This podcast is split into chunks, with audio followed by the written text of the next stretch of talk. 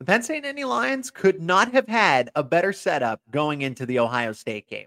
You are Locked On Nittany Lions, your daily podcast on the Penn State Nittany Lions, part of the Locked On Podcast Network. Your team every day. That is right. You are locked on Nittany Lions. Thanks so much for making us your first listen and watch every single day. We are free and available wherever you get your podcast, part of the Locked On Podcast Network. I am your host, Zach Seyko, bringing you all things Penn State Nittany Lions. Download the Game Time app, create an account, and use promo code Locked On College for $20 off your first purchase. Takeaway episode, as we do here going into the week after the latest game for the Nittany Lions. I got seven of them, but the, the main opening one is that Penn State could not have had a better setup going into the Ohio State game, going to Columbus against the Buckeyes. I'm going to discuss that, plus talk about what the offense showed and Penn State's defense and special teams. Game changing stuff. I know it was UMass. I get it. I know, but game changing stuff, schematics from Manny Diaz and Stacy Collins and company. Let me know what you think in the comments. What were your biggest takeaways from the game against UMass? I get it. It was the Minutemen, but Penn State showed some progress uh, despite the caliber of opponent. Let's discuss just that. Penn State having UMass right before Ohio State was the perfect opponent. And, and, no, it's not because UMass is a bottom five FBS team. I know that. The analytics tell me that. And I should have been more aware of that with my prediction. Let's just let's put that to the side, but I'll own up to it. But for Penn State, I'm going to go even further back because you played a tough North, a physical Northwestern team. Not a tough opponent, but a physical one that was not afraid to punch back no matter what the score was. Then you have the bye week to get healthy. Then you have the UMass Minutemen and then you go on the road to Columbus for that Ohio State game. I should have known better for my prediction. I, I but Penn State never had to worry about UMass. Bottom five FBS team, as I've already mentioned here, and honestly, they'd probably lose to a good chunk of FCS teams, especially the ones in the top 25. But both quarterbacks were banged up. O line is is not very good. They've allowed 25 sacks to this point. But that's not what the takeaway is about. The takeaway is not about the caliber of UMass. It's the fact that you got punched by Northwestern. Northwestern made it a physical game. Kaytron Allen left early. Jamie Nelson was carted off. Keaton Ellis left the game. Chop Robinson, I didn't see it, but people pointed out to me that he was in and out of the game. Uh, he did not play consistently in that one. So whether that was rest or whether he was banged up, we don't know for sure. But UMass is a finesse team, the complete opposite of your traditional Big Ten, your, your, Illinois, your Iowa, your Northwestern types of teams, because they play quick. They play speedy. They like to get out into the open space. They're a finesse team with the explosive plays, kind of that all or nothing, but they don't try to out physical you. And that was the opponent that Penn State needed to face going into Ohio State. If it was flipped, let's just take North, UMass out of the equation in general. But say you make Northwestern the game, going on the road to Northwestern, and then having to turn around the same, and then the next week going into Columbus. That is a much tougher scenario for Penn State because then you have uh, only a week's time to figure out what's going on with Kaytron Allen, what's going on with the offensive line, what's going on with some of the other guys that were banged up, and whether people showed up on the injury report or not. That was still a bumps and bruises type of game is what my point is. Penn State never had to be afraid of UMass in anything. That is why they put pedal to the metal, the foot to the gas, because they were never threatened, challenged. There was never anything to lose against the Minutemen. They could dominate them, they could punch them without ever expecting a punch back. So, like I said, this was the perfect scenario. You had those physical games of Illinois, Iowa, and Northwestern all back to back to back then you had the bye week to heal up from those bumps and bruises. And then, even though with the rain, Penn State kept its starters in for a long time. And UMass, why they were the perfect opponent was because this was an opportunity to use them as a scout team. I'm sorry, UMass. That's just where you are compared to Penn State. They were able to use them as a scout team, Division One athletes going up against Penn State that offered a little resistance in a tune-up, shake off the rust type of game. You also played in a little bit of inclement weather in Penn State, Had the one turnover from Trey Wallace. That's okay on offense, but still Penn State very clean with the football. We're going to talk about that more with Drew Allar.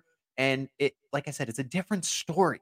If Northwestern had to go back to back, but Northwestern, the bye week, and then UMass as your tune up game before you go on the road to Columbus could not have been a best case scenario for the Nittany Lions when you're going into the biggest game of the year to this point.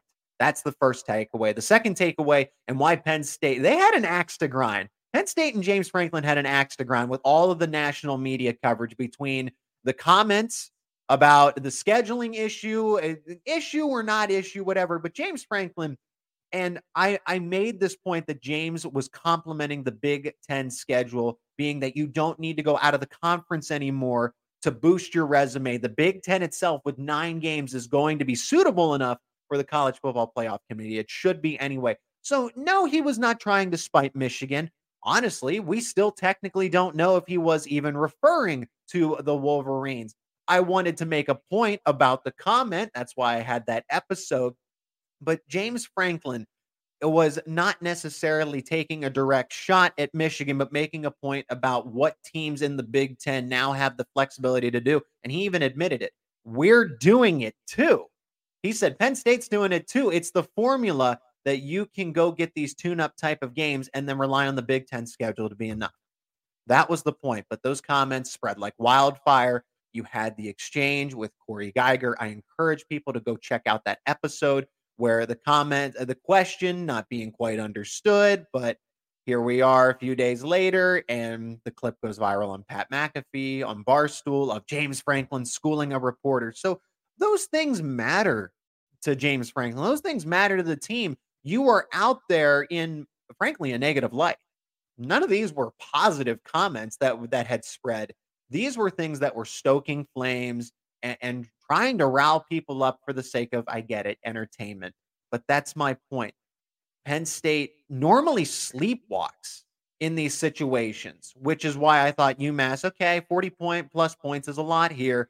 But UMass, this is a team that does not offer any juice. There's nothing for Penn State to really gain from this other than shake off some rust. And you got Ohio State. It's your classic sandwich game, the bye week, lackluster opponent, and then, whoa, not necessarily prime time, but one of the biggest games of the year, a top 10 matchup since the rankings want to move Penn State back from sixth to seventh, but they're they played UMass. That that was not a team that boosts your resume a, at all.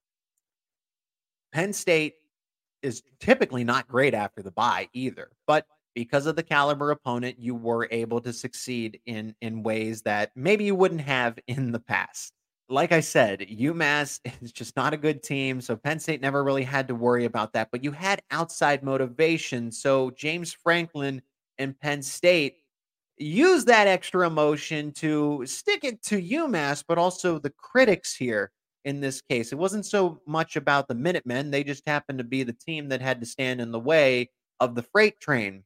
But for Penn State, this was a chance to kind of take all that anger emotion out on the football field uh, after quite the week of national media attention.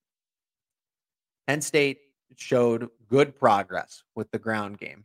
Drew Allar might be setting records. Hopefully, no jinxes here. But uh, but Drew Allar is having quite the season thus far with the way that he is protecting the football. We're going to talk about that in the upcoming segment. Plus, on the other side, defense and special teams in the third segment let's talk about one of our sponsors of today's episode, and that is Game Time. Buying tickets to your favorite events should never be stressful. Game Time is the fastest and easiest way to buy last second tickets to all your favorite sporting, music, comedy events, anything near you. Game time experience is really good, really nice, really convenient. You get flash deals on last minute tickets. So, how about that? You're getting a discount on top of tickets that you were finding last second. And it's easy to find and buy tickets of any kind in your area. My favorite feature using the Game Time app is the seat view. You get to see where you're going to be seated, what your view is going to be at that concert, at that game. So you're not eh, you're not second guessing yourself or wondering what this is going to be. Lowest price guaranteed and event cancellation protection is also included. So, game time is the great place to get those last second deals on football, basketball, baseball, hockey, comedy, theater, concerts, everything. Snag the tickets without the stress with Game Time. Download the Game Time app and use promo code Locked On College for $20 off when you create your account. That is promo code Locked On College for $20 off your first purchase. All you got to do is create an account with Game Time and take advantage of that promo code Locked On College. Terms and conditions apply. Download Game Time today. Last second tickets, lowest price guaranteed. And let's hear from another one of our sponsors on today's episode, and that is Prize Picks. Prize Picks is the largest independently owned daily fantasy sports platform in North America. They are the easiest and most exciting way for to play daily fantasy sports. It's just you against the numbers. That's all it is. Instead of battling thousands of other players, including the pros, the sharks, you pick more than or less than a two to six player set of projections and watch the winnings roll in. If you have the skills, you can turn $10 into $250 with just a few taps. Prize Picks is really simple to play. You can make your picks, submit your entry in less than 60 seconds. That's all it takes. Quick withdrawals, easy gameplay, and an enormous selection of players and stat types are what makes Prize Picks the number one daily fantasy sports app. And this is my favorite feature. This is very exciting. With the prize picks reboot policy, your entries stay in play even if one of your players gets injured. NFL games, college football top 25 matchups. If you have a player who exits in the first half, you probably had that happen to you before. Your bet's going well, you have a parlay put together, you have your you have your slip, and then your player gets hurt and you lose your last leg. Not with this. If the player exits in the first half and does not return in the second half, that player is rebooted. Prize Picks is the only daily fantasy sports platform with injury insurance. So here's a way that you can get the most out of prize picks. Go to prizepicks.com slash locked on college and use promo code locked on college for a first deposit match up to $100. That's prizepicks.com slash locked on college with promo code locked on college to get up to $100 in a deposit match. Prize picks, daily fantasy sports made easy and the Locked On Podcast Network amps up college football coverage every Friday from starting at 11 a.m. on all the Locked On College YouTube channels with Locked On College Football Kickoff Live. So, including Locked On Nittany Lions, you can find that live show starting at 11 a.m. Eastern Time, previewing the weekend slate of games, talking about the college football playoff conference rivalries. Now that we are in the thick of it with conference play, Penn State, Ohio State is certainly going to be a heavy topic. But check it out on Locked On Nittany Lions, all the Locked On College YouTube channels live at 11 a.m. Eastern Time with Locked On College Football Kickoff Live. And then you can play it back wherever you get your podcast after the show concludes. Let's get back to the takeaways here. And I have two more in this segment before I have my final three going into the last one. And it's about the offense because everybody loves the Penn State offense here. The, round, the ground game showed a lot of improvement. UMass. I really do. I get it. But the the progress, the flashes were there. For Penn State, they have been so stubborn with the inside zone. And I'm really starting to believe a lot of this is by design. Because why is Penn State basically trying to run a, a square peg into a round hole? Inside zone's not working, yet Penn State continued to use it against Illinois, against Iowa, against West Virginia. It didn't matter. Inside zone wasn't working. But outside zone seems pretty successful. Down blocking with the offensive lineman seems pretty successful when it's basically mano a mano, find a guy and block him instead of inside zone, allowing the running lanes to open up. But Penn State, I think, was doing this by design to allow the inside zone to get the additional practice, work out the kinks, work out the problems, and then you have it ready for because you need all the elements. You need inside zone, you need outside zone, you need counters, traps, you need all of it for an effective ground game. You can't just rely on the one element. So, sure, you want to, but you need to be able to run inside zone against the likes of Ohio State, against the likes of Michigan. But Penn State has masked its success because why aren't they running to the outside? Why aren't they running more counter and trap plays and the down blocking again, where it's man to man with the offensive line? Penn State has shown in glimpses that outside zone and counter plays can be very successful. You have the best offensive tackle in football in Olu Fashanu. And why aren't the Nittany Lions running it to, to that side pretty frequently? Because they know it works. They don't need to know it works against Illinois, against a team in Iowa that you shut out. You don't need to show your best plays. That's what you save them for. They haven't needed to do it, so they're not going to, but it's coming against Ohio State. It's coming against Michigan. You also have the speed to run more outside zone. Kaytron Allen is your between the tackles back, but he's shown that when he gets outside of the tackles, that he is just as successful as a Nicholas Singleton can be. And Nicholas Singleton provides the speed. Just wait for it. You're going to see more outside runs. You're going to see more sweeps from Penn State because they have that speed to do it. People are forgetting that Nicholas Singleton is one of the fastest running backs in the country because we haven't seen that big play from him yet. Expect more outside zones, counters, trap plays, you name it, to take the pressure off of constantly running behind the three interior offensive linemen of now Vega Ioane, Hunter Nourzad, and Sal Wormley. Penn State doesn't need to run it up the middle uh, dozens of times with little to no success. If you run it to the outside, you got to keep the defense honest. Illinois saying, okay, well, they just keep running inside zone. So now we're just gonna we're gonna go down into the the A gaps, the B gaps, because we don't need to worry about the C gap or the D gap in this case.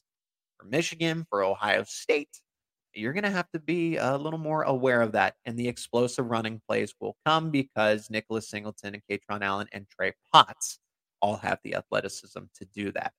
Let's move to Drew Allar. This is my fourth takeaway. Just him protecting the football is insanely impressive. I'm not at UMass. You faced a, a top 10 defense in Iowa, okay, that forces takeaways, that has probably one of the second best secondary in the Big Ten behind Penn State. Penn State analytically is the best pass defense in the entire country right now out of 133 FBS teams. Iowa is not too far behind, but in the Big Ten, I would say that they are number two. For Drew Allar to protect the football the way he has, Trace McSorley, Sean Clifford had a fair amount of, of turnovers. They were also willing to take some of those chances, but despite Drew Allar not trying the deep shots, now they did against UMass a couple of times, but I still got a respect for a first year starter. He's a true sophomore to not have thrown an interception to this point. Yes, the offense had its first turnover, as I mentioned, with Trey Wallace on the fumble, but Allar is keeping the football out of harm's way in more ways than one, not just the interceptions, but not having any fumbles, also, not taking a lot of unnecessary sacks. He knows when to get rid of the football, he knows when to throw it away. Through six starts, Drew Allar's stat line looks like this 118 completions, 181 attempts, 65 completion percentage, 1,254 yards, 12 touchdowns, and no turnovers.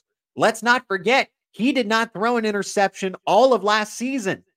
And he had 10 game appearances too as a true freshman. And let's add four touchdown passes on top of it. Allar is processing the game very well, not taking unnecessary sacks, knowing to get rid of the football. Sometimes Allar will miss receivers pretty blatantly, and you're like, is Drew Allar really that inaccurate? Sometimes, yes, he will miss routes because he's a little behind or stuff like that. But when the ball just kind of completely sails, it's because Drew Allar is essentially conceding that, okay, hey, the defense wins this rep, the cornerback won this rep. I'm going to throw it away and not give the defensive back a chance to make a play on the football. He's putting the football away from the defender when it's necessary on those plays. It's about winning that rep. And that in that case, it's a tie. Okay. It, it's a tie because the defense doesn't get a, a, a turnover there. But he's moving in the pocket well. It helps when pass protection's really good. That helps. But Drew Allar has a lot of nifty pocket mobility for someone who's six foot six, 240 pounds plus. The straight line speed, sure, you'd love him to be faster, but the athleticism that he carries for someone at his size, again, is impressive. So no interceptions through six career starts, through 20, 241 attempts. He has thrown the football in his career 241 times without an interception. No jinxes here. I really hope so. And let's keep an eye on the FBS record. Let's keep an eye on it because at 379 consecutive attempts, Russell Wilson in 2009 had the record with the NC State Wolfpacks. So I know Russell Wilson is isn't exactly the same quarterback as he is in the NFL. But in college, he was really good with the Seattle Seahawks. He was very good, and he also holds the rec- FBS record for the most consecutive pass attempts without an interception at 379. Drew Allar, 241, still has a way to go. I would say give with Drew Allar averaging about 30 attempts per game almost, roughly a ballpark. That's going to be a discussion in about maybe six or seven games towards the end of the season here. Let's see. Going a full season with these opponents on the schedule is going to be difficult, but I think Allar's up to the task. Defense and special teams not getting neglected here because Daequan Hardy did have two touchdowns. I am very, I am very eager to talk about that one. Before we get to that, let's nominate our game changer of the week, presented to you by Athletic Brewing Company, and that is Mr. Hardy himself, Daequan Hardy, because you had not one but two punt returns for a touchdown, and according to the stats, he had never attempted a punt return before. So for someone to come in and return two punts for touchdowns in a game without returning one in a game before. That's pretty impressive, I must say. So, much like Hardy in the game against UMass, Athletic Brewing Company is completely changing the game. But when it comes to non alcoholic beer, they make non alcoholic beers that actually taste good and they're full of flavor and well crafted. They brew over 50 styles of craft non alcoholic beers, including IPAs, golden, sours, and so much more. You can find Athletic Brewing Company's non alcoholic beers at a store near you or buy online at athleticbrewing.com. First time customers can use code locked on to get 15% off your first online order. That is code locked on at checkout for 15% off at athleticbrewing.com. Near beer exclusions apply. Athletic Brewing Company, fit for all times. And Locked on Nittany Lions is your go to podcast for HappyValleyInsider.com. Penn State Rivals has all the recaps from UMass also, the previews getting ready for Ohio State. It is Ohio State week, and Penn State adds a new element that the Buckeyes have to prepare for, and that is more respect in the special teams unit. Daequan Hardy now having the two touchdowns from the punt return. And We on this show, the everydayers and I knew that Daequan Hardy was at least in the conversation. I anticipated when I was projecting my depth chart for the Nittany Lions that Daequan Hardy was going to be the starting punt returner, but had an injury, did not play right away this season. And then Kaden Saunders showed that he would it could at least handle the duties. So uh, Daequan Hardy and Kaden Saunders basically split. It was almost a 1A, 1B situation, but Kaden Saunders, uh, that opportunity allowed Penn State by playing UMass to see what Hardy could do. Hardy, I did not know that he was that fast. I, I really didn't. He was gliding in a game that was uh, that was rain filled, right? It was a rainy day. Also, on top of that, Daequan Hardy had two passes deflected. So, really, the takeaway from this is Hardy is much more valuable than people are giving him credit for. He completes this secondary to have that trio of being able to play man to man to man with Kalen King on one island, Johnny Dixon on another, and they have Daequan Hardy in the slot, and they can flip. Daequan Hardy can move to the outside. Johnny Dixon can come into the slot. I know Kalen King can as well, but you want him on the boundary because you're going to try to maybe shadow him with Marvin Harrison Jr. But Hardy completes the secondary. He takes the special teams to another level, and there's much more value for him as a player than people should that people are just not talking about. And now teams they can't just willy nilly try to punt it as far as they can to Penn State. They have to be strategic, try to punt it out of bounds, allow some more hang time. So that also brings back the distance a little bit. When you can't just boot it into the sun, you have to be a little more strategic with when you're giving the football back to Penn State. And Daequan Hardy, in a small sample size, it was one game, but the two touchdowns uh, are Ohio State's really going to have to take that into consideration. Now, if it wasn't for the two touchdowns, I would have started off with these two takeaways about the defense. And the first one of our last two, seeing more cornerback blitzes from Manny Diaz, the schematics, the X's and O's of it. It feels like Manny Diaz has been a little relaxed with the cornerback blitzes, and mostly because Penn State's used them in coverage. The cornerbacks have been a little, a little utilized more in coverage as they are cornerbacks, right? Defensive backs but this was more of your traditional. I think Manny Diaz, like the offense, was allowed to experiment with some different types of things that they've been working on. And those cornerback blitzes for Cam Miller to get two sacks. Uh, UMass was never going to be able to defend that. But what's going to happen when Ohio State has to game plan for that with a cornerback like Cam Miller being able to fire off the edge and get not one but two sacks. I'm not saying that he's going to have that kind of pressure on another quarterback in the Big 10 like that. However, you can get so creative by basically teasing what you're going to do with some of those blitzes from the secondary. Manny Diaz will continue to dial up. He's not afraid to get those blitzes for the likes of Ohio State and Michigan. They're coming. But like I said, I think Penn State's kept a lot of this stuff close to the vest, and those secondary blitzes are like that as well. And then the final takeaway the defensive ends eh, are so good that you're not going to keep one of them on the sideline. You're going to play all three of them. Chop Robinson, Dani Dennis Sutton, Adisa Isaac. One of them has to stay on the sideline, right? Wrong. No, you can play all three of them at the same time because now Manny Diaz has created a package where you have Dani Dennis Sutton and Adisa Isaac on the outside, and then Chop Robinson in the middle as a nose tackle. And he was doing this in obvious third down passing situations and uh, or just obvious passing situations in general, but mainly third down. And Penn State did this a few times in other games, but it was a little more on display against UMass.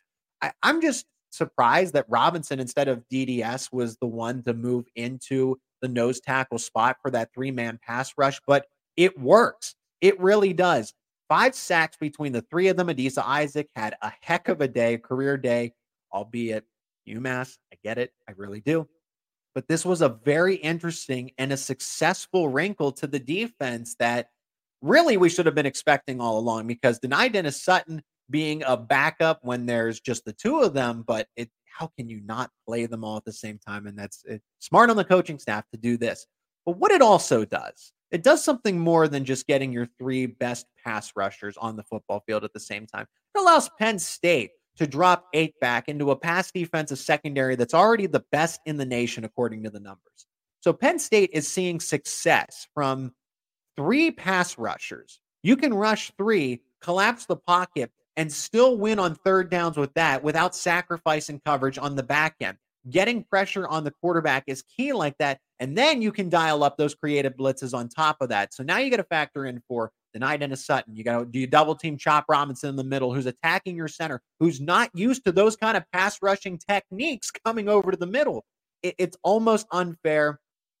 I, I, I we're going to see it a ton more against Ohio State against any of the the opponents moving here from uh, from here on out. And Chop has shown just how talented he is. The fact that you can line him up anywhere, traditionally a five or a seven technique, or sometimes even a nine, right? But a zero, a one, a three, you put him anywhere on the line of scrimmage, single team, double team, it doesn't matter. He had two sacks in that game against UMass. And, and Penn State getting pressure with three, dropping eight, allowing them to still win that battle up front with just three guys and then the creativity from the secondary blitzes it's a nice formula to have on, defense there for the Nittany Lions. But those are my seven takeaways. I appreciate everyone checking out this episode. Please like and subscribe to Locked On Nittany Lions. Let me know in the comments what your biggest takeaway from the game against UMass going into Ohio State is and have plenty more to talk about. James Franklin's got another press conference, so maybe we'll get some viral clips out of that one as well. Hopefully for better reasons, but keep it right here for more Penn State football coverage on Locked On Nittany Lions.